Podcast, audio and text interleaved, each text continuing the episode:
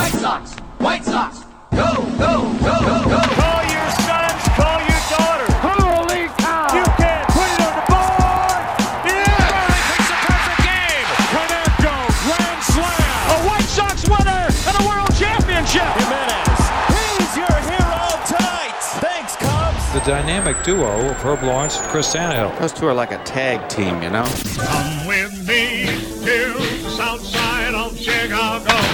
Hi, this is Jim Thome, and the best White Sox talk is on Locked On Sox podcast with Tanny and Herb. Tanny and Herb.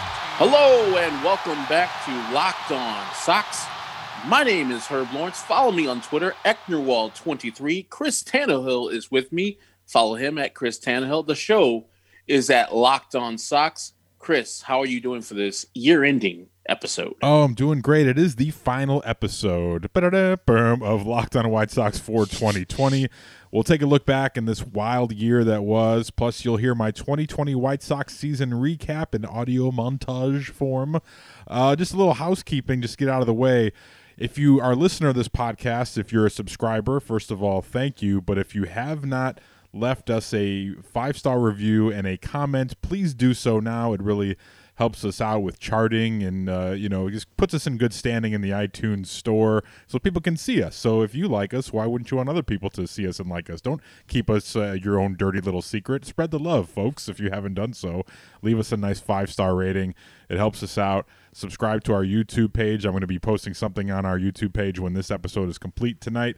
And uh, you may get a prize pack for doing uh, subscribing to YouTube or a five star rating on iTunes. You may get a surprise pack thrown your way in this 2021 calendar year.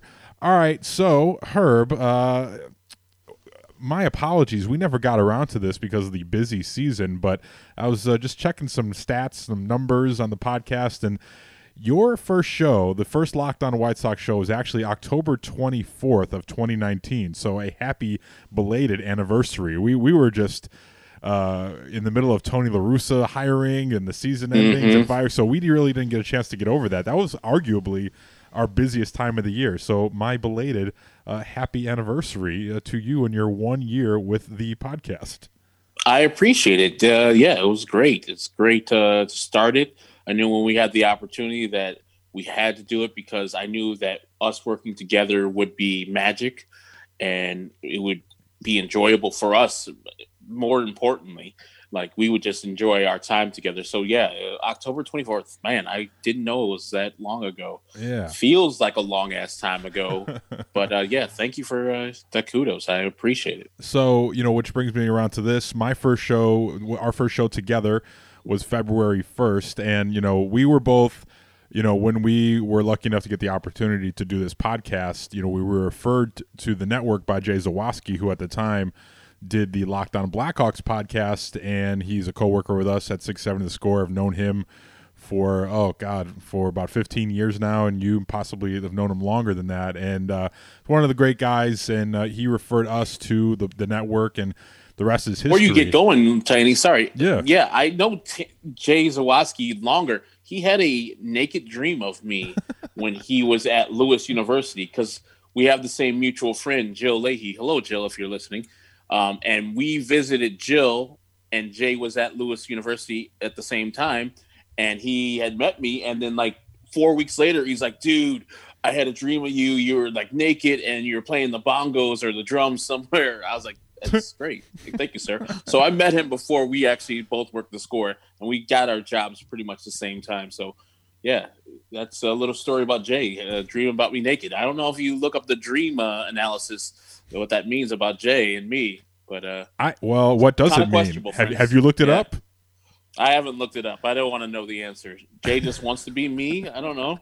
He likes my brown skin and my great percussion skills. I don't know. yeah herb mcconaughey over here like playing playing the bongos naked that was like a matthew mcconaughey thing right there so yeah our guy jay zalawaski uh, uh, put us onto the network so we appreciate that but I, I i knew right away that it would be a home run with you i had my reservations like you know th- there was just a few things i wanted to get in order and i was kind of hesitant to jump on board and do this because i've always been a behind the scenes type of guy and you know mm-hmm. i had no problem you know even just l- letting herb do it solo uh, and producing it for him, and you know, ma- you know, shining it up real nice and getting it out to the people. Like, but I had my reservations about doing the on-air part, and still working at that aspect of it. You know, driving this thing, and you know, just getting my my thoughts in order and my criticisms and my, my you know appraisals in order for for the White Sox, few and far between. So I'm working on that part of it, and I had my reservations about doing it, uh, but I think it was uh, it was good for me to finally step out and do something like this. I've had so much fun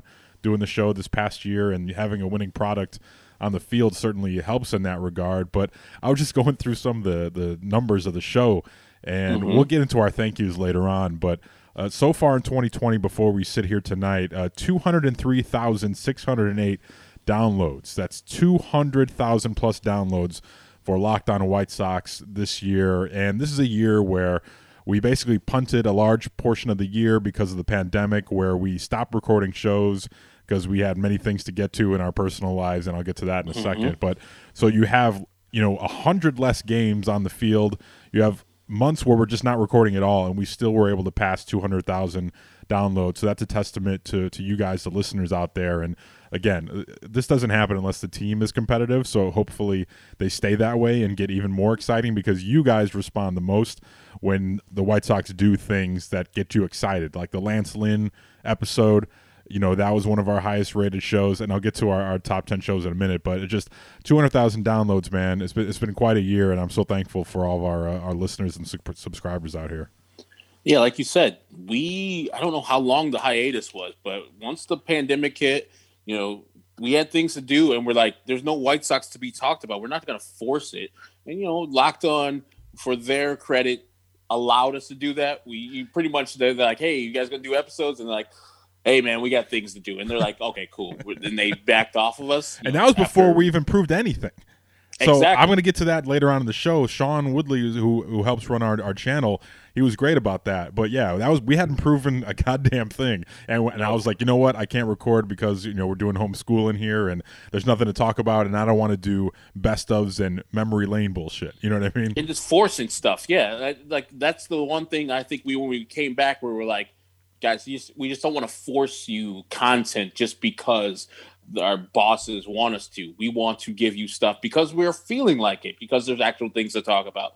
So yeah, that was a, it's a testament to the like you said the White Sox and I think more the people who stuck with us like from that October 24th show to when you joined on on where just people are like, you know, I got to have this. And then just sending emails, text, anything, and saying, hey, man, love the content. I get those at work, not even locked on. People like, hey, you what, what you and Chris are doing, keep it up. I like it. So that's because of you guys liking what we do. So keep it coming. Keep with the feedback. As Tanny said, go on iTunes, give us five stars, give us a review. Actually, I don't even care if you give us five stars.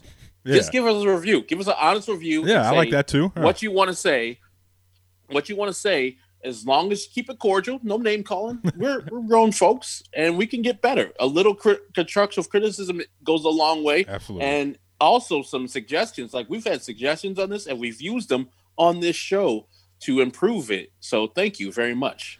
Absolutely. So, you know, this is not to like stroke our, our own egos or whatever, but it's just a funny uh, deep dive. And if you want to take a look inside the mind of a White Sox fan and, and take a look at a White Sox fan psyche, I have the top 10 episodes of 2020, uh, top 10 episodes that we did together.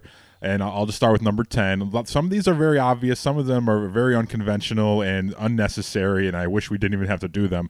Uh, but number 10, Rick Renteria's firing which is one of the biggest things to happen to the Sox this year, and that's that's the tenth most downloaded episode, and one that I, I don't think many of us saw coming. Um, you know, when it happened, it was it was a surprise. Like they let this thing go by about a week's time after the season ended, and they fired Rick Renteria. And just looking back on that, it seems like it's a different franchise now than it was then. But they took a bunch of of left turns, you know, and getting there because we agreed Ricky gone, Cooper gone, and everyone else that that left.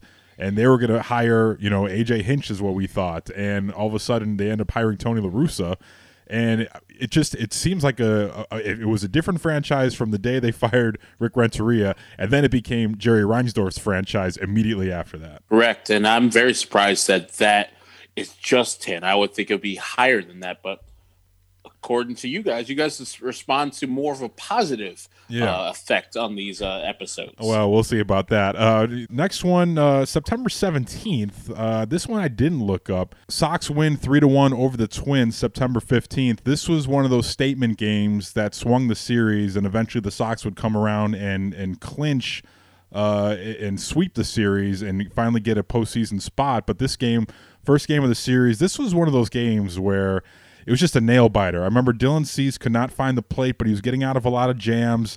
There was some high leverage bullpen moments in this game where you know guys would come in get a big out, and then Adam Engel with with one of the plays of the year where late in the ball game, I think it was in the eighth inning, he he squares up to bunt, then he pulls it back and and shoots one up through uh, up through left field and gets the game-winning base hit right there, or at least that one, uh, the the run-scoring play that would win the game for the Sox. And that that was one of those. That was the first time where it felt like, okay, this is what playoff baseball is going to be like. Are the Sox ready? This is one of their big tests, and and they showed out uh, in that three to one victory over the Twins. Great game, great game. I remember he like shortened to bunt initially, and then because the infield was in, he just butcher that right up the box, and it went through. And I think Yohan scored the the go ahead run, and then the White Sox added on another run later. But yeah, man, just so exciting to beat the Twins finally. Yep. Like I wasn't expecting all that, like the sweep eventually, but it was good to just you know that's our nemesis. Earlier in the year, we struggled. Like they had said, "Hey, remember you guys are supposed to be great early in the year. We're gonna beat you two out of three. You're coming to Minnesota, cool. We're gonna beat you again." And then like the White Sox just turned the switch on them, and I think eventually with the sweep, they even the series up five all. So yeah, that was really good to see. It was good for their psyche to to know that the Twins are not as big and bad as they seem, and they have ability to take that team down. You know, eventually they didn't win the division, but I know the Twins felt it. They know that the White Sox are here and they're going to be surpassing them. And I think that game was one of the calls of uh, like one of the clarion calls, like okay, White Sox are here. Uh, number eight, the Joe Cowley Stories episode. That's part two of two. The Joe Cowley interview. Just you know, Joe sharing your Uribe stories, uh, Buehrle stories, Ed Farmer stories. That's you know one of our favorite guys right there, Joe Cowley, and uh, him uh, spinning a yarn or two for that episode right there. If you haven't heard it, we did it. Uh, just uh, under a, a month ago. Go check it out. It's uh, it's awesome. And Joe just finally cast his Hall of Fame ballot vote for Mark Buehrle. So he, he officially put it in. Uh, looked like yesterday, last night. So to take a look at Joe Cowley's ballot there, uh, he had Omar Vizquel on that ballot too. So he, uh, Phil Rogers caught some shit yesterday. Did you see what happened to old Phil Rogers on Twitter? No, what happened to oh, Phil? Oh no, Phil, a great guy, but he, he, Phil Rogers was about to get canceled out here yesterday because he voted for Omar Vizquel and he he opted to not vote for some of the alleged PED guys, and he was getting dragged on these Twitter streets, man. And I, I, I love Phil, always a good good guy to me, you know. And whenever we wanted to book him with like on a hub show, Phil was always right there for you. But he got dragged on Twitter yesterday for voting Omar uh, Omar Vizquel, and uh, basically just trying to you know back up his vote right there. Um, I don't know why. Like, I don't know if he voted for Andruw Jones or not, but somebody said this. Like, there's no person who can vote for Omar Vizquel and then exclude Andruw Jones. Because if you're doing the defense thing, Yeah. Andruw Jones is one of the best defensive center fielders of all time, if not the best. And he brought his bat with him too, with over 400 home runs, which Omar Vizquel did not come close to. So, yeah, if, if Phil did that Omar Vizquel, not Andruw Jones thing, I would find question and there was no sniff around. There was no suspicion around Andruw Jones doing steroids, were there? So he's not one of those steroid guys. No, absolutely not. So uh, I, I I don't know if he if he voted for him or not, but it, the the uh, hubbub was more so about him like not justifying the case for Omar Vizquel and saying, "Oh well, you know, we don't know all the facts," that type of stuff. Like, so yeah, it was it was a rough look uh, out here for for Phil. But uh, next one coming in, uh, the top ten Locked On White Sox episodes of the season of the year. Uh, is a weird one here? It's episode Goose Gossage, which I had to go back and check because I don't remember this one in particular, but it was a mailbag episode from August 24th which the only thing I can remember is I know we did a pretty long mailbag in there, and that may have been one of the ones where Sean at the network say, "You guys are recording episodes way too long," because we did all the emails instead of breaking up into two or three parts, and we were getting a lot of emails during the season. So we that was a mailbag Monday episode. But uh, it just goes to show you this is a month into the season. The Sox are red hot. They're starting to come into their own, and like excitement for the White Sox is around its peak uh, around late August as the the playoffs start to to you know become much more evident and uh, they the Sox become uh, part of the playoff picture right there. So yeah, that was just a you know give me more Sox content. And one thing I did notice about that day is the Sox were off that day, so people were we dropped that one early in the morning, and people were just consuming that content because they they missed their their White Sox. That was one of the rare off days they had in 2020. It's our recap episode from September 15th. The Sox sweeping the Twins and the Sox finally getting into the postseason. That was a fun episode. I remember that. Like it was a day game, and we we came back and did the show at night. But of course, you know that of course that would be in the top 10 because that was finally the the the 12 year long playoff drought was off the uh, the the Sox minds and off their off their shoulders and it was a fun show to do, and the, the Sox really went on to struggle uh, for a, you know about a week after that, and you know it was kind of a, a, of a limp to the postseason, but they got there and they won a game in the postseason, and that's that. But that was that was just a really fun day. Eloy Jimenez with the big clutch double, Josh Donaldson with his ejection after the home run. That game itself was just so weird, and which is why I like doing the show during the season the most, obviously because when you can recap a game five times a week, you're going to talk about things and see things that you've never seen before. And Josh Donaldson getting thrown out immediately after hitting a home run was one of those things that I'll, I'll never forget in that clinching game right there. It was one of my favorite moments of the year. Uh, people gave me grief. I was like, I loved it. It's like because he sh- he thought he got showed up, hit the home run, talked to the ump, and got bounced. I didn't, you know, if it was on my team, I wouldn't have loved it as much. But since he was on the Minnesota Twins, I was like, let's go. It was entertaining to me, and also it helps my favorite team out. So yeah, I remember that. Oh God, so great, good times. Yeah. thanks, Josh Donaldson. Yeah, and we notice a lot of people like they the interaction is really high with the show when there's big moments like that, and which is why number five sticks out to me. It's the ten to one route. Uh, shout out to Grobber of the Cubs, August twenty second. Sox win ten to one. Uh, Dallas Keuchel. Can you name all? Can you name all the home runs without looking? um, Abreu, Thanks. Engel, Abreu, Abreu, Engel, Robert, Luis Robert. Um, how many were there? Do you remember? I don't remember. I believe there were six home runs that oh day, God. and Uh, I think you are already off on one person. Who? Just go ahead and tell me if you remember. I well, Grandal hit one. rec- Grandal styled on one. I remember that. It was one of my Yes, favorite Grandal did. moments of the year. Did Engel Yes, hit one in the next game? Maybe was it? I remember Engel, or was it the? I thought Adam Engel went deep in one of those games. It was Danny Mendick. you're Oh, thinking my of. scrappy, getting, me- getting my scrappy Yeah. whites confused. Yeah, exactly. You can't keep, keep on getting your scrappy whites confused. I know they all look the same So- to me. So officially, to hit the home runs for the White Sox that day, you had the Abreu one. Good job going on a limb on that one because he hit two that day. Um, and three the next Robert, night. Robert hit one. Jimenez and Grandal. So you were right there, and I had the Mendick one. He he murdered that one too. So great day. I mean, I knew immediately when they, they're throwing Jon Lester out there. I was like, let's fucking eat. And then subsequently, I think Jon Lester pitched in the game at guaranteed rate, and I was like, come on, man, stop throwing Jon Lester at us. Not just any left lefty, but Jon Lester. It's like this is an insult to us.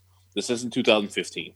We're gonna eat, and the White Sox did exactly that. It was great to see. Yeah, that was one Not of the just because it's the Cubs, because right. because you know I don't Well, the Cubs are a good but It was team. good. The Cubs, Uh, yeah, they were first so that's why time, people right? were excited. Like you know, to beat the Cubs, who were a really good team. That was a good litmus test, and that was one of the the few times that we were allowed right because that we spent half the show the day before after Mm-hmm. that getaway game talking about how Jon Lester let's eat against the White Sox. So that that was that was a fun night right there, and just when the offense was, was really clicking, there was no better example of, of that game. And Dallas Keuchel would still be out there if, if it was up to Rick Renteria. Oh jeez. uh, next one, uh, one that we're certainly glad that the guy finished the game. Lucas Giolito's no hitter, August 26th. That one, probably my favorite episode to do. That was my favorite night of the season because Jason Benetti, who's just awesome, did just such a great job of making it seem like it was a full house ballpark that night because he knew everyone's at home watching and the feelings that we all had from not being able to be there. He knew that that was that was just bubbling under the surface. So he was able to make do this rare thing where a broadcaster can connect the audience, you know, and that's really when broadcasting baseball is at its best. That's how Jason Benetti handled himself that night, and Stone was just awesome. And Lucas Giolito putting himself on the map, finally getting that no hitter at the major league level, and just showcasing himself as, I hey, I'm I'm here now. I'm a top tier starter in baseball, and I'm ready to take the ball uh, in a game one of a playoff series, which he ended up doing and dominating. Yeah, it was just so good to see. I didn't expect this from Lucas Giolito. I think I went on record at the beginning of the season. It's like it's going to be real tough for pitchers to throw no hitters in this era because of so short. It's hot immediately, so you know hitters usually are start off slow because it's April. But now we're starting in July, so the heat will be there. The balls are still wound tight. So to throw a no hitter, it's going to take a Herculean effort for somebody to throw a no hitter. And then the people like, well, it's the Pirates. They're not good. It's like, did the Pirates get no hit by anybody else? no. So then some bitch, it was really hard to do. So yeah, give my man this credit due. Him, Alec Mills, whoever threw a no hitter in 2020. It's probably the hardest year to do that because of all the factors I just put in there. And Lucas, I don't know if many teams were going to get hits that day. Lucas was, as the kids say, on one. um, what kids you been hanging around with that talk like that, Herb? I want to know. Um, these, these, knuckleheads on the streets, you know, on the corner selling selling crack. Apparently. Wow. Okay. Uh, the, the next three. Uh, number three. Uh, our most recent one from last week. Uh, James Fox talking about the uh, Yoelqui Cespedes signing, uh, which is a testament to James Fox's great work at Future Sox and Southside Sox, but also a testament to our, our growing listener base because you're seeing now more recent episodes uh, getting more downloads. So that means our following is growing, and that's another testament to you guys, the listeners. But how great is our guy James Fox, who, oddly enough, found himself on the White Sox Talk podcast, the NBC Sports Chicago podcast, just a couple days ago. Funny how that works, huh?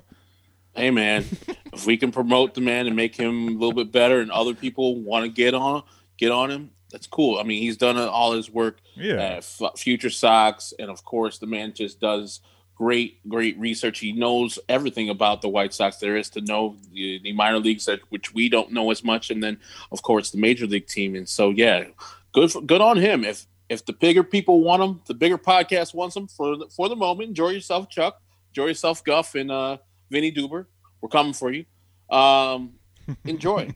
but yeah, I was shocked to see. I mean, let's be real. I was be shocked to see James Fox's episode up there. It was an awesome episode, and let's not take anything away from James. Yeah. But like we've had Sean Evans on, and what you know the cachet that he brings to the table, like it did it beat it out? It beat it out. I'm sorry, I'm not breaking things. I, I don't know if you guys already been counting. We only have two left. Yeah. So just to tell you, Sean Evans' episode did not make it here. Yeah, Sean Evans, Sean Evans has hundreds of thousands of followers on social media, and he helped promote his appearance. Yeah. And still, James Fox. I don't know if this is just a testament to, you know, people love to hear about prospects, and like when you can have someone on to talk about a prospect that that it's actually known know, know about Mm-hmm. this kid and has, and has seen the kid and has studied the kid, people are always wanted to consume that content because that's not just something that you can go search for yourself. So I don't know if it's that. It was awesome. Yeah. Like the, for you guys to consume that and the numbers that you did, mercy. It just it shocked me. It like it threw me off my because it wasn't like a. Uh, we weren't planning on having James on. Like Yeah. when we saw the signing, we're like, you know, there's no better person to have than James on. That happened like that quickly. It's like Tanny's like, okay, you want to have James on tomorrow? It's like, let's do it. And that went wow. We like we promoted all these other rest of ones, and we have the uh, mailbag Monday ones that you guys look forward to. And when I saw the numbers on this, and it's still growing, by the way, folks. Oh, yeah. This, this, you know, just because the year is ending, this is where we're counting it. But this might overtake some of these episodes we're gonna say uh, for two and one. It's that popular. So shout out to James Fox. Shout out to you guys for listening. number two most downloaded episode uh, this year, 2020, the Locked On White Sox.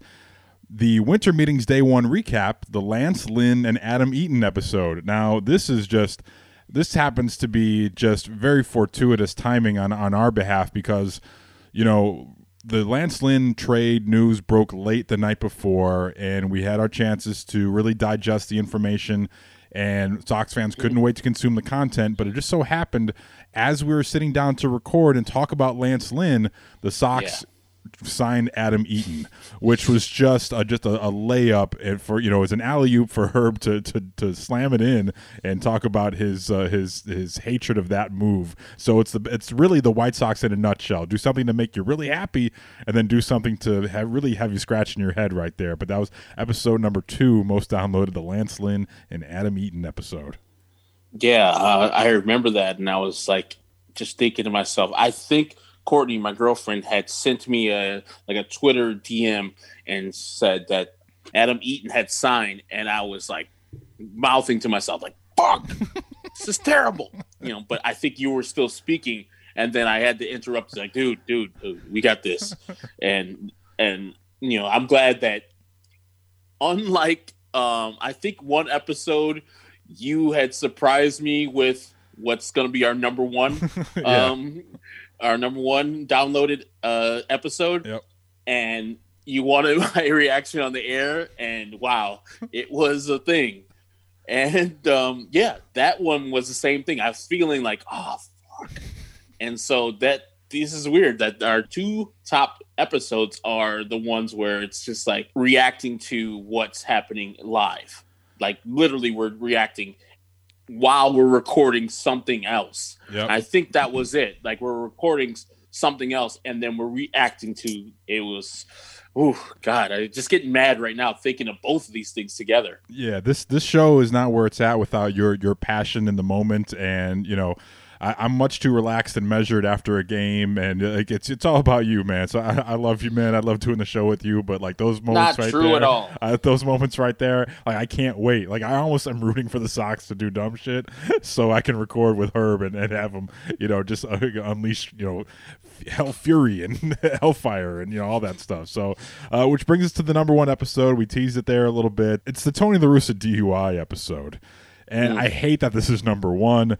Uh, i really think that this was the best from both of us i think. Like i you know i think i do a terrible job on most nights but that night i remember i was able to just relate the the dui stuff and intertwine it with my personal experiences and i was just really upset uh, at hear at hearing the news. And you know the sox fans were upset too. So misery loves company and you guys you know uh, showed out in a, in a big way making that your number one downloaded episode. And i know a lot of people you know around the baseball world checked out that show and, and i wish that the number one show was something else, but it is what it is, and this is part of being a White Sox fan and covering this team. It's uh, the dichotomy of, of it all, you know. Just you you have so many great moments, and then you have it all overshadowed by by that one really bad one. And here we sit on December 30th, waiting for that dash cam video to to uh, to uh, reveal itself. But not thrilled that that's our number one episode, but it is what it is. Yeah, I mean I yeah, I wish we'd never done that episode. That means that we would have AJ Hinch as our manager. I would have still been mad, but not for those reasons. Um, I think this is much worse than ever hiring anybody who's cheated in baseball. This guy almost cheated people of life and done it multiple times. And every time I hear and I listen back to our episode, I think our latest episode, where we played the uh, Tony La Russa reading the alphabet thing when he was drunk the first time. Remember that, guys?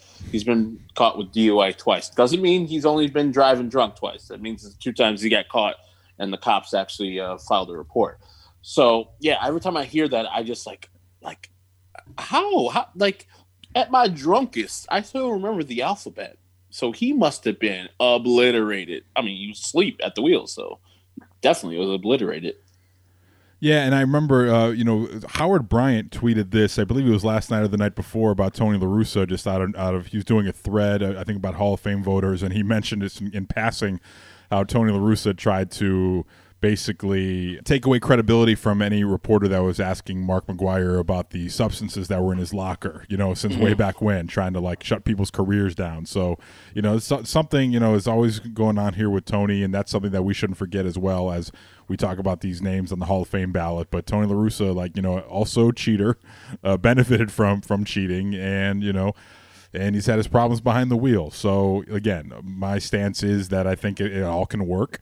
And you know, Will Leitch had a great point uh, in MLB.com this week about you know what each team needs this year to to to succeed. Basically, a Christmas list for each team, and his thing for the White Sox was just make sure it all works. You know, they they have the roster and they've got a Hall of Fame manager, but just like get it all to work somehow. So that's where we stand here. Uh, that's our top ten episodes of Locked On White Sox this year, and coming up. Uh, we're going to talk about 2020 a little bit, just the year it was for us personally. Uh, I have a, a very, a very, very nice audio treat for you guys that I'm going to play, and we're going to get to uh, a laundry list of thank yous uh, that people that have helped us out so much this calendar year, and I want to make sure we mention those people. But we'll be back after a quick timeout. And this episode of Locked On White Sox is brought to you by our friends at Bet Online ag. Are you ready for some football? College football heads into bowl season, and there are some big matchups this weekend. NFL regular season is finishing up with the playoff picture becoming clear, and there's only one place that has you covered and one place that we trust. That's betonline.ag. Sign up today for a free account at betonline.ag and use that promo code locked on for your 50% welcome bonus. You know, Herb, I was taking a look at the lines. I know you probably want to get into a little uh, college football here, but I was looking mm-hmm. at that at that Bears Packers line for this weekend, and I don't know anyone in their right mind who would uh, bet on the Bears in this situation. But the Bears, obviously, in a win or go home scenario here with the Packers, who pummeled them last time. Uh, Bears are five and a half point dogs right now, over under sitting at 52 you know, I'm I'm usually inclined to bet teams that I know. I don't know where I'm going to go with this one. Uh, what do you got? What are you looking at for this weekend? Of course, the Ohio State Clemson game and Notre Dame going against the uh, Crimson Tide of Alabama.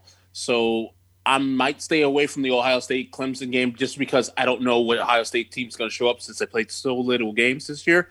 But I'm going to be jumping all over that Alabama game. Of course, the right number, the right now the number on Bet Online AG is 19 and a half points Alabama is laying. Give me all that. I'm laying that 19 and a half points. Alabama's the best team in college football. And so I'm looking forward to them putting a mud hole, as the kids say, stumping a mud hole into Notre Dame. So don't sit on the sidelines anymore, folks. Get in on the action. Don't forget to use our promo code Locked On to receive a 50% welcome bonus with your first deposit. Bet online, your online sportsbook experts. 2020 is different in so many ways, Sox fans.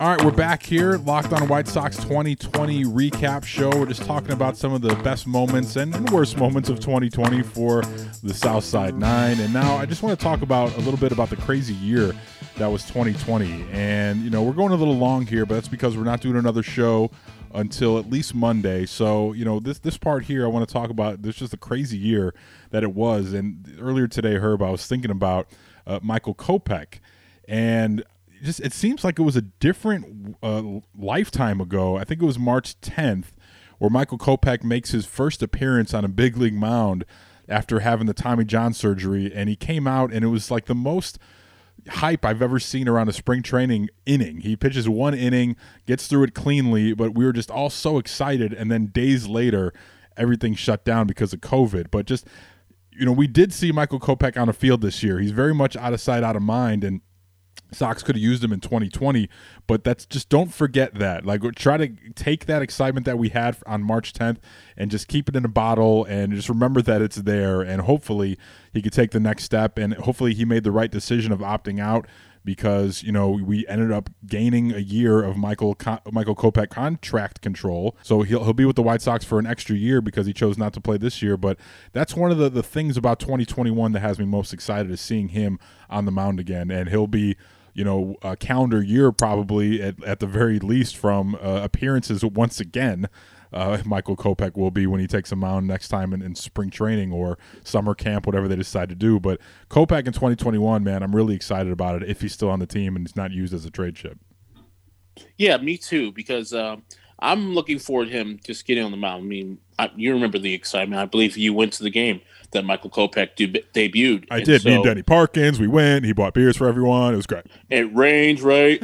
Yeah, every Kopech start it rained, and then the last Kopech start he brought the pandemic. So he brought pestilence.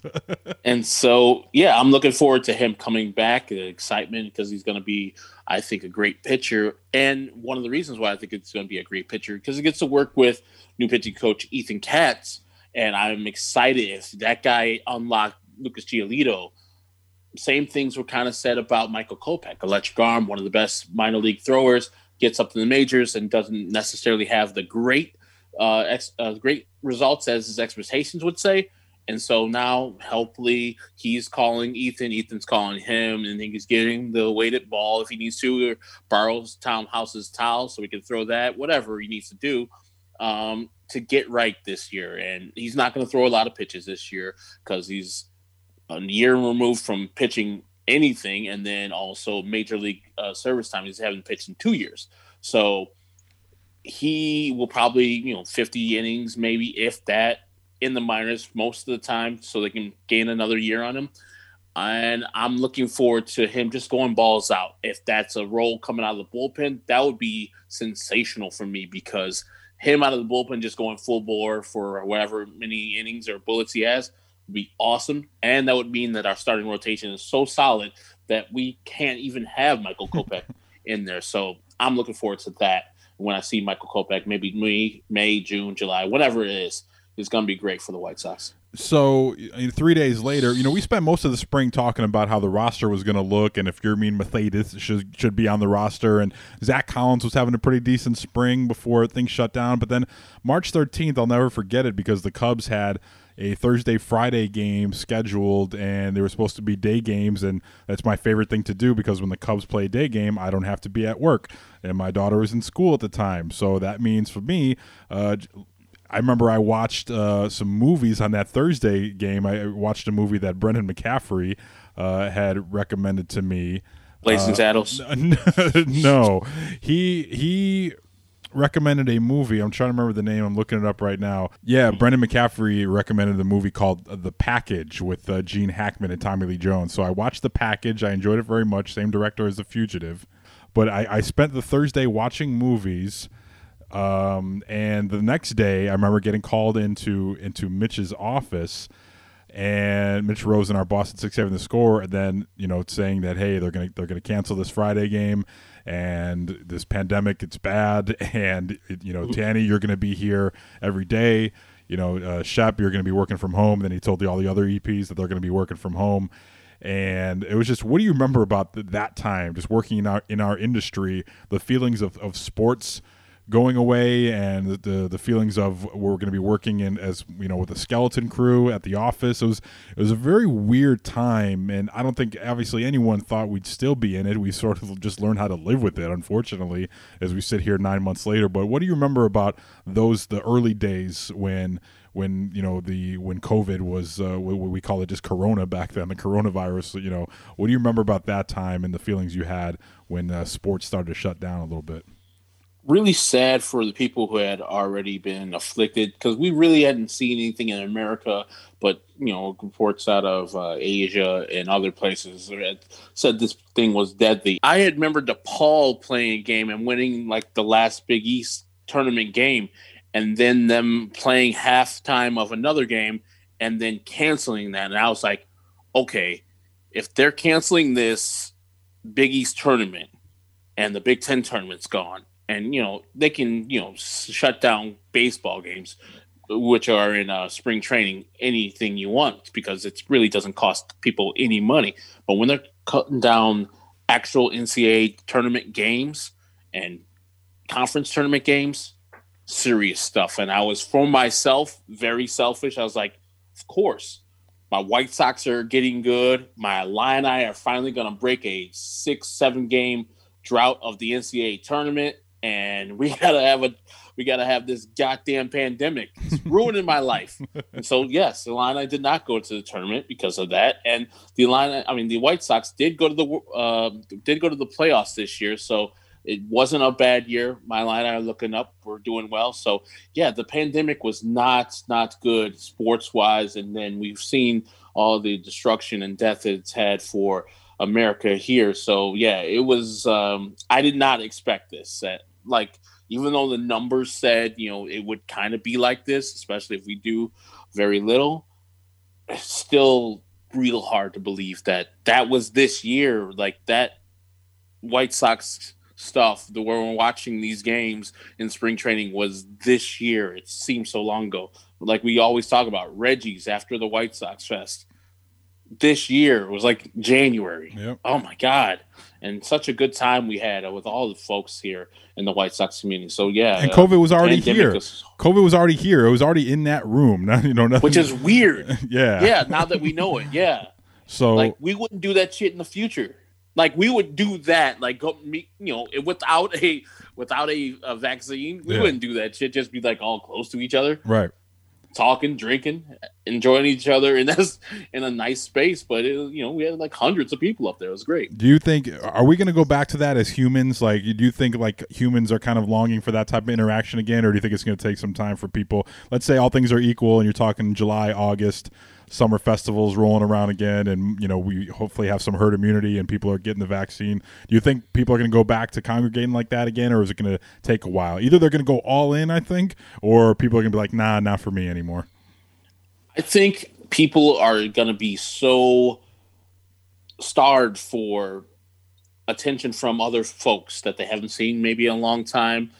Like, when's the last time you really hugged somebody that wasn't close to you? You know, you hug your mom or your dad, or maybe you haven't.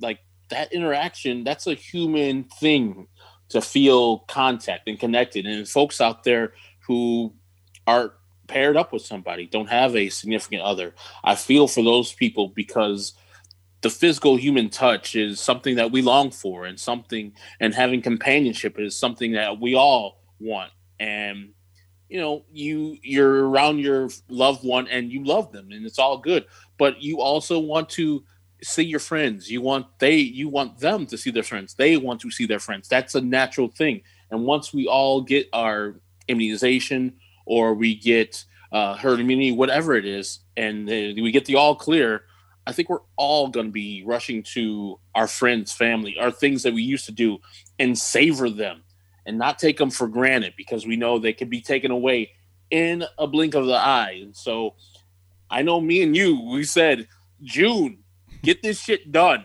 so we can travel to fucking Pittsburgh and watch the White Sox play. Or just uh. watch a fucking Pirates game, or go to Guaranteed Rate. Any of this stuff, we're Yep. gonna be running there, and we're we're most careful people in this whole pandemic. So you know, we're not like loose and fast and loose with our being out and free out in the public. We always wear masks and we're always safe.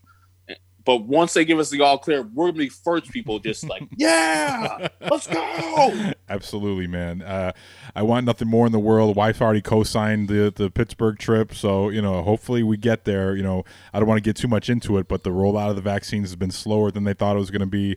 You know, I, I'm I'm I'm optimistic, even though I have no reason to be really in terms of all this stuff because you know we thought that we'd be out of this by now and we're not. But it is what it is. So you know, we'll we'll see where we're at. I, I I'm, I'm you know I'm going to have it circled in light pencil on my calendar uh, that will be in Pittsburgh at the end of June. I think it's the end of June, so I, I don't think there's any reason, even with the modified schedule, why we shouldn't be able to do that, and they should be able to still have. Uh, like a socially distanced crowd, like they had for the World Series in Pittsburgh. Like maybe they move tho- those games to day games, whatever. But I think we'll we'll be there if I had to guess. Um, so March nineteenth, homeschooling begins. So, you know, that was one of the big things why I couldn't do the show because my daughter was in kindergarten at that time and, you know, she was having, uh, you know, she's starting to learn how to read. So, you know, and none of the teachers, this ta- caught all the teachers off guard and it was really hard for everybody. And it was one of the most stressful times in my life. But here we are nine months later and now you you know my daughter went from not knowing how to read and we we put her in a summer reading class down the block with her teacher after this and built up her confidence a little bit and it was one of the most rewarding experiences being able to be here with her at, in during the learning process so you can you know sort of complement good habits and and sniff out the bad habits before they develop and now here she is where she's typing the letters on the on the Amazon remote of a movie she wants to watch. You know what I mean, like herself. So like it, it wasn't all bad for me, but that was a stressful time when I look at March when the school shut down. That was bad, and they're saying they'll be back in February. I have my doubts. We can we can you know get through this a little bit longer if we have to. Us as parents. So you know it is what it is at this point, but uh, hopefully the kids are back in school because it's about time. Um, but I don't want to make any teachers unsafe out there. Um, shortly after that, opening day was canceled, and that was a day that was really rough. You know, I know you're not uh, uh, someone who's sentimental like I am and is, doesn't feel the, the need to be at every single opening day that they can get to, but I had my streak of you know uh, 17 opening days I think it was in a row leading up to to this season, and I missed it. Everyone missed it, and it sucked. And that was one of the hardest days because it seemed like that there was no end in sight when when opening day got canceled because we didn't know how long this was going to take when sports were going to be back but that was the first major sports event that came around after the NBA shut down where this is the first thing that's on the calendar that everyone looks forward to and now it's off the calendar that was just a really rough day for me personally and I'm sure for a lot of our listeners too Yeah, yeah. I don't usually do opening day. I've done it. I think the year before I got tickets. I think from Mitch maybe. Um, but uh, I just don't like the pomp and circumstance. I like to go the day after, and I had tickets for. I think it was the Saturday game. Um, uh, Courtney's friend and boss was uh, treating us to the Guaranteed Rate club seats behind home plate, and I was like, "You shit, I'm in." anytime I go to a White Sox game, and I've never experienced the Guaranteed Rate Club as it's called now. I think back in the day, Ron used to do pre and post games from, I forgot what it was called back then, Home Plate Club or something like Jim, that. Jim Beam Jim Beam Club, yeah, the Jim Beam Club, and so we get some prime rib and all that things. We couldn't drink because we were still on the job, but we can get all the food you Oh, wanted yeah. to. So I was looking forward to that. Um, but yeah, I couldn't imagine like there's what forty thousand people uh, who usually do that every year. It's probably one of the biggest games of the year as far as attendance. So people like yourself who have those traditions with their family members and they want to pass it on to other family members and things like that. I think you guys can give yourselves a break because no one was there. It wasn't Yeah. anything you could do. So the streak goes on, lives on, and you guys can uh, celebrate. Hopefully, if the owners get their way, I think they want to push it back a couple uh, months, the opening day, because of they want to have people in attendance.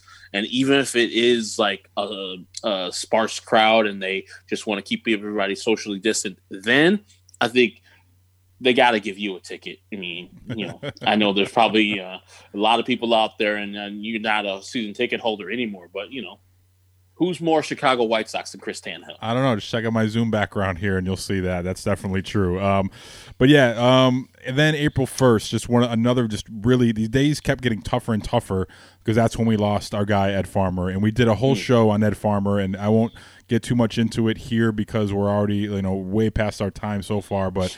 That was a tough night uh, finding out about Ed passing away. And the next day was my birthday, and that was just one of the worst birthdays ever. My family did a great job of when I came home. We lost some people at Entercom that day, they got fired. Um, Rick Camp was one of them. Thankfully, he's back now. But between Ed passing away, someone we both love dearly, and then you know losing people at work, that was just an all-time bad day, and that's one of the days that I'll think of, and I, and I think of a lot uh, you know, when you talk about this pandemic thing, that I, I think about that day often in terms of how grateful I am, you know, to still be working, still have family members. I haven't lost anyone to COVID. Uh, and for the most part, my, my life is intact and, and rock solid. So I think about that with great perspective a lot. But boy, do we we, we, we miss that a lot, man. And that, go back and listen to that episode if you if you can. It's uh, right after Ed passed away. It's just us, Herb and I, talking about Ed with some of our favorite moments. But that was just an all time shitty day right there.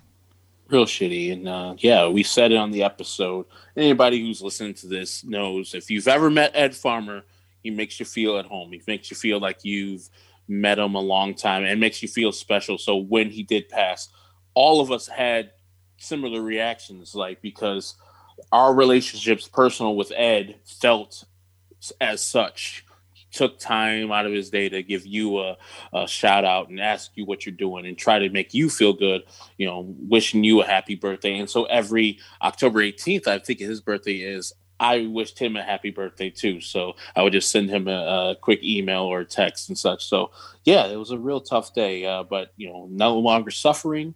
Is Ed Farmer is up there talking to St. Peter? Yeah, the pearly gates. Mm, not that pearly. yeah, I've seen I've seen better ones on the south side, St. Rita. Yeah, um, yeah. So that's one of the things I'm looking forward to is the public gathering in remembrance uh, of Ed. Whatever it's going to be, if it's going to be at opening day, hopefully. If not, if it'll be somewhere else where it's just a bunch of people who love Ed getting together. I can't wait for that because that's going to be a, a, party right there, a good old fashioned Irish wake for you uh, to to have you feeling uh, feeling really good and real sauced up and and uh, you know getting getting us Irish folks out there who have a hard time sharing our feelings and uh, shedding a tear and and a beer for our guy Ed. So uh, we miss Ed greatly, and then you know as the season you know, it starts to become, uh, you know, we think the season is not even going to happen with the with the labor labor disagreements and they can't figure out testing and you don't know if the season's going to start. I remember you went on a trip to San Diego cross country. I went on a trip to Michigan where I was looking forward to seeing some independent league ball, the Northwoods League up there, the Traverse City Pit Spitters. Then I was going to take my dad to a game and that was back in July, early July where we still didn't know much about the virus. We didn't know that if you were outside socially distanced, you could do your normal thing without a mask and you probably were going to be okay and I was looking forward to you know that to me that was a roll of the dice before I knew that information. But I wanted to take my dad, who's obviously older, but me and him both wanted to go to a baseball game because we thought at that time that may be the only baseball game we were going to be able to see together in 2020 just have a beer in one of our favorite places in the world up in northern Michigan. But then they had to cancel games in that league because of COVID. And then ultimately, thankfully, the baseball season begins on July 24th, and uh, we talked about many of those great moments. But I'm just I'm happy that they were able to get a season in at all. And there was a few hiccups with with COVID protocols, you know, throughout the year, but ultimately, it was really kind of a, a miracle that us as a country we're at this point living with the virus but just as a sports league being able to navigate through all this stuff like the white sox you know deserve a lot of praise. So do other teams like the cubs did an, an amazing job with it. And just many teams in baseball and in major league baseball in general they don't do a lot of things right uh, out of rob manfred's office but they did this right for the most part. And i'm just happy they were able to have a season this year. Yeah um it's it's a good thing. I mean I was one of the people saying, you know, we don't need sports at all, especially college sports. Uh, those kids are not paying, getting paid. And for baseball, the owners really jagging the people around and wanting to only play 60 games, but, uh, you know, you know, saying, well, 40, whatever, little games or 120 games. We got to play 100 games and 88 games where they knew the number was going to be 60. So uh, I was kind of like, let's just not play until we get this shit fixed. But in hindsight, I'm very, very happy to have witnessed and enjoyed, cheered, yelled, um, elated. All these things that the White Sox did this year, I think, are going to be great for their future. Going to the playoffs and losing, having that bitter taste in your mouth this whole offseason, thinking about it, stewing on it, that is worth it. And if they didn't play the, ser- the year, I don't see any of that. I don't think we get the progression – uh, for talent uh, for next year. Like maybe Timmy cools down from 19 to 21. If we he feels like maybe that was a year off and he goes back to his old self. Other things happen that are not good for the White Sox. I think everything that happened in 2020, besides Tony La Russa getting hired, net positive for the White Sox. And so I was wrong. They found a way. For the most part, team stayed safe only like two real breakouts during the season. You got to give kudos, serious kudos to the people who planned this and for the players and coaches who executed it. Absolutely. And I couldn't imagine this year without having those moments like Giolito's no hitter and you know the the twin series where I'm down mm. here in my basement when everyone else is asleep and I'm pumping my fist after a Luis Robert home run. Like I it had been so long since having those feelings for the White Sox, and you know it had been 12 years since the postseason, and they eventually get there in 2020, and just I couldn't imagine what the year would be like without having that little bit of joy mixed in with it, you know. And I know it, it may be trivial to some, and it doesn't matter. Our friend Barry Rozner always, you know, with the great line, he says, "Sports matter because they don't matter," and that's what it was in 2020 watching the White Sox. And it just it was it was a fun year, and you know, there's a lot of thank yous that have to go around here, and first everyone at the Locked On Podcast Network for being you know so great and being so understanding. David Locke, the head of the company, um, you know, reaching out personally, made sure we were uh, signing for another year, which we did. Mm-hmm. like around, around, around Thanksgiving, we resigned.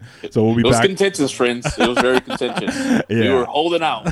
we were. Um, Kylie Young, who manages uh, all the, the the you know the channels and and does the the the, the sponsorships and making sure everyone's reading what they need to read and make sure ad placements what it is and basically like doing a bunch of jobs in one like the the HR person the one that's that sets us up when you first sign your your deal and you know make sure everything is is right from the paperwork perspective and she just does an amazing job. Shout out to Kylie. And then of course there's Sean Woodley who runs the MLB network and the one who we deal with most frequently and, and personally and whenever there's issues with with content or programming you know he's always you know spitballing ideas for us and he was understanding when we weren't doing shows because of covid. And you know he was he put his faith in us and he probably uh, ate a lot of shit from the network was saying why aren't these white sox guys doing any shows? But sean stood up for us and and said just wait i trust these guys. And you know he told us that in as many words and we appreciate his uh, his leadership. And you know he told us to shorten the episodes up and that's been an effective tool as of late as we go here for an hour on the last show of 2020 as our as our last mid- middle finger to that. But no but it's seriously like we've we've we've gotten a formula now where we can do shorter shows. They're just as successful and it's it's a lot of it's a lot of off our plate now that we can do those shows. So so Sean's leadership has been great and just basically uh, running as a buffer. Uh, you know, with whenever you have issues, Sean's always there and being being responsive. And uh, there's so many sponsors out there that we got to thank. First of all, Built Bar.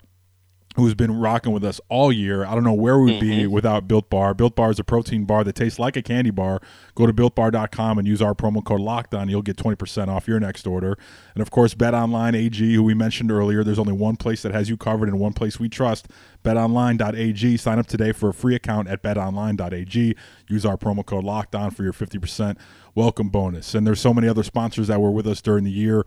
RockAuto.com held us down for many months during the 2020 season. Amazing selection, reliably low prices, and all the parts your car will ever need at RockAuto.com.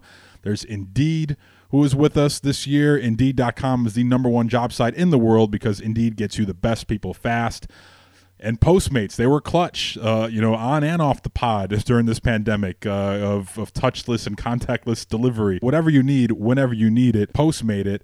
And there's just so many great sponsors out there, and it's really the lifeblood is the listeners uh, and the sponsors. And just thank you to all of our great sponsors this year for able for you know allowing us to live out our dream of talking about the White Sox in my basement and getting paid for it. So the sponsors this year, incredible job. Yeah, I couldn't said it better. So yeah, it's always been great to have my guys built bar. The, they've been rocking with us, like you said, all year long. And like Tanny says, we're guys who like our sweets. Go and get yourself a built bar, dude. Seriously, it'll knock you out. I'm not a protein bar guy necessarily, but yeah, it tastes like a candy bar. So, and it keeps as a person who has type two diabetes keeps that blood sugar down. So definitely, uh, Built Bar, all the folks who have been sponsoring us, thank you. Keep And if- on going with us. Yeah, and yeah, and if you're a local sponsor here in Chicago and you want to get some love here on the show, reach out lockedonsocks at gmail.com for some local sponsorship opportunities. You, you know, we would love to show love to some local businesses. We do it for free all the time. But if you want to have something in writing, uh, you know, get a partnership going here, just reach out and we'll have uh, Kylie at the network reach back out to you and try to work something out. But yeah, we, we'd love to expand in 2020 because we're going to have more games, more shows.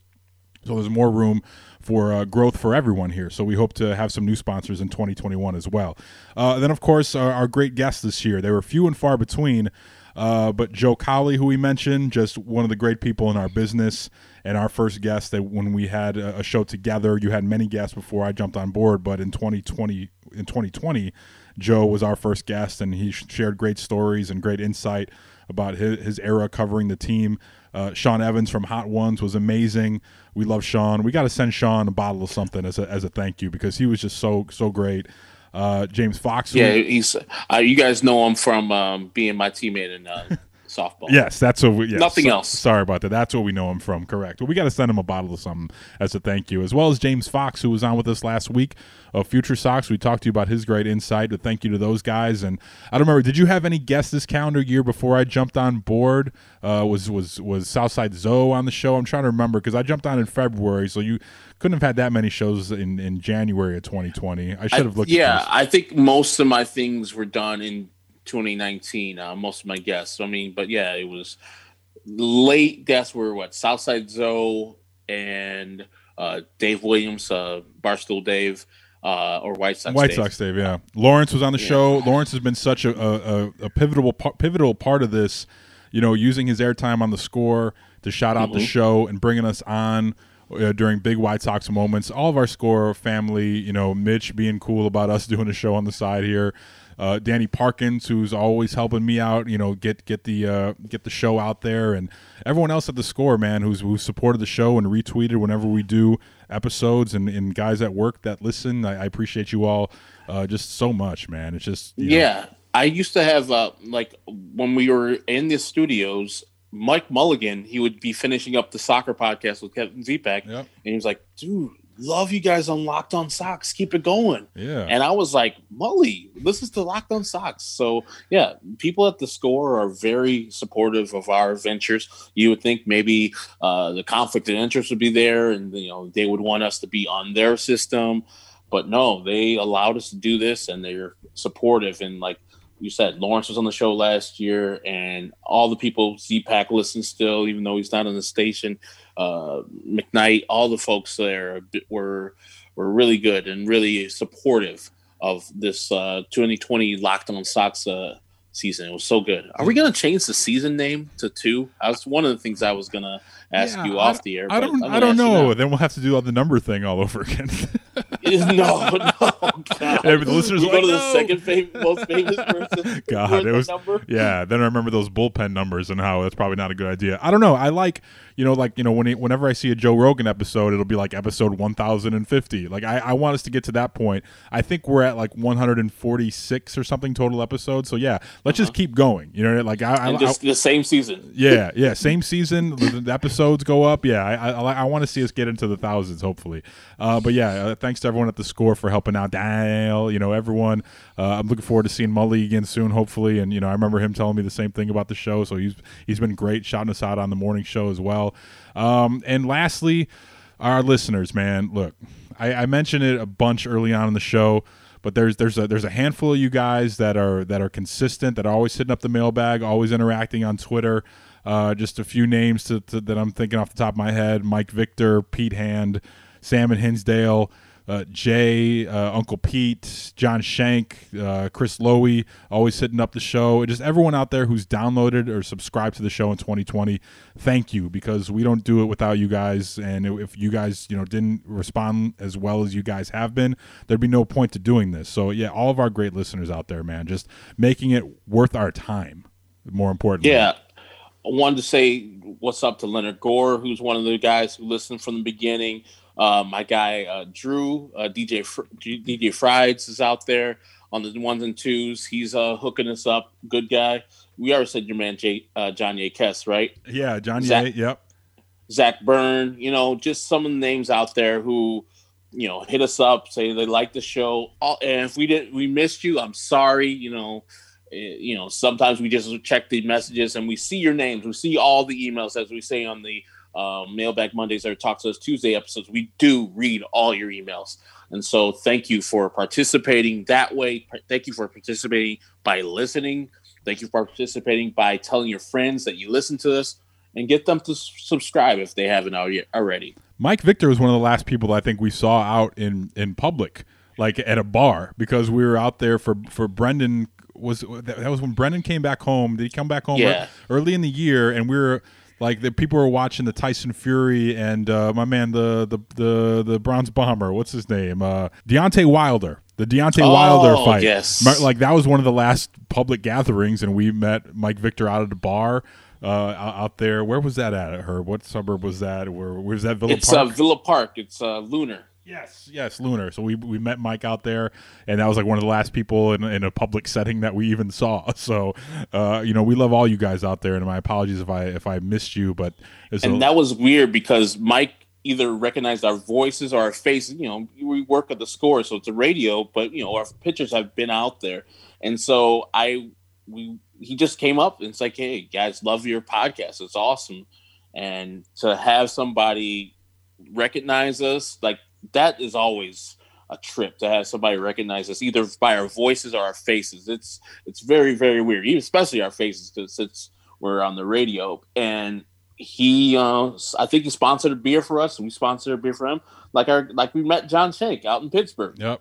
I want to give him And that so- beer, man. That's that's all I want is to make good on my on my yeah beer. john you would john you got to go out in june we got to go to pittsburgh too so meet us out at pnc in the end of june so tanny can pay up on the bill Absolutely. i actually have to pay up on the bill too because there's Yeah. only two rounds going Oh, through so i, I slid i slid on that one There's going to be a lot of beers uh, happening once people are out in public again. But uh, that does it, man. 2020 is mercifully over. It's time for a fresh start and a few more wins. If you're betting this year and want more wins, listen to Locked On Bets with your boy Q and Lee Sterling of Paramount Sports. They're picking college basketball, football, and NBA locks all winter long. Subscribe to Locked On Bets wherever you get your podcast. That's all I got today, Herbie, for 2020.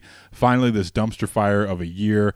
We can put it to bed and hopefully better things to come in 2021. And I'm looking forward to growing this podcast with you, my friend, in 2021. Me too, Chris. It's been an awesome year uh, as far as this podcast is concerned. Awesome to talk to you uh, at work as we do every day. is we are one of the only people who are in there. And I remember the early pandemic. Speaking of it, just it was just I would see Rick in the morning and then see you in the afternoon, and that was it. and the roads were clear. It was like I like the roads being clear, and I like the work situation because I see my people and but I was like, the reason why we're in this situation is because something horrible is happening. But you know, if that could be work with the pandemic not happening, let's go back to that. That was awesome because you know all the host and the the over uh, the front office people make the job a little more stressful. But uh, yeah, with you doing the show, uh, us doing the show together, it's been one nice respite of you know talking sports it doesn't feel forced you know sometimes the score we feel like we're gonna force a topic this feels natural. It just feels like it comes out. And that's why some of these episodes like this one are gonna be out hours long. So it's been great with you. So uh for chris tannehill follow him at chris tannehill. The show locked on sox me Hector Wall 23 and if you want to email us in the new year locked on sox at gmail.com uh, my guy Uncle Pete, consistent. I love him. I love my guy Uncle Pete. Found some things about Uncle Pete the other day, so uh, I'll maybe share them on our next Mailbag Monday episode of Locked On Sox. And before we get out of here, Herb, I do have that season montage I teased a little bit earlier in the show. Here is the 2020 White Sox season montage that I put together. You can relive all the great moments of 2020 right here. And if you go to our YouTube page, Locked On White Sox on YouTube, you'll see one of the first ever cracks I ever had at doing a video version of my, uh, you know, famous, if you want to call it famous highlight packages, my montages. I did actually did a video version of this. So check it out on the Locked On White Sox YouTube page. Subscribe there. And, you know, when we're looking for a thousand subscribers, and I'm going to throw out some prize packs to a random subscriber here or there. So that's all we got. And here is the best moments of the 2020 season. We are just about ready for baseball from Guaranteed Rate Field for the 2020 season. Change the game, baby. Change the game. Bring them home. One nothing Sox. Tim Anderson. Silences the crowd. Luis Robert. Find that baseball and hand it to number 88. Bring him home for the first time. Nick Madrigal with his first career hit. the commitment the White Sox have made, they're done hearing about let's build and get good. Robert lays out. Oh, no, he didn't. Outrageous 88. They have a lot of good energy going and a very, very bright future for the White Sox. When he hits a home run, it's spaghetti night for dinner. He gets a big plate of spaghetti. It's time for a pasta party. Pasta party at my house. Everybody invited. Come on, baby. Jose to right field. Out of here. Bring him home three bombs. Jose Abreu as hot as we have ever seen him. Grandal walks it off, and it's 6-5. The Sox are in first place. Adam Engel is there! A no-hitter!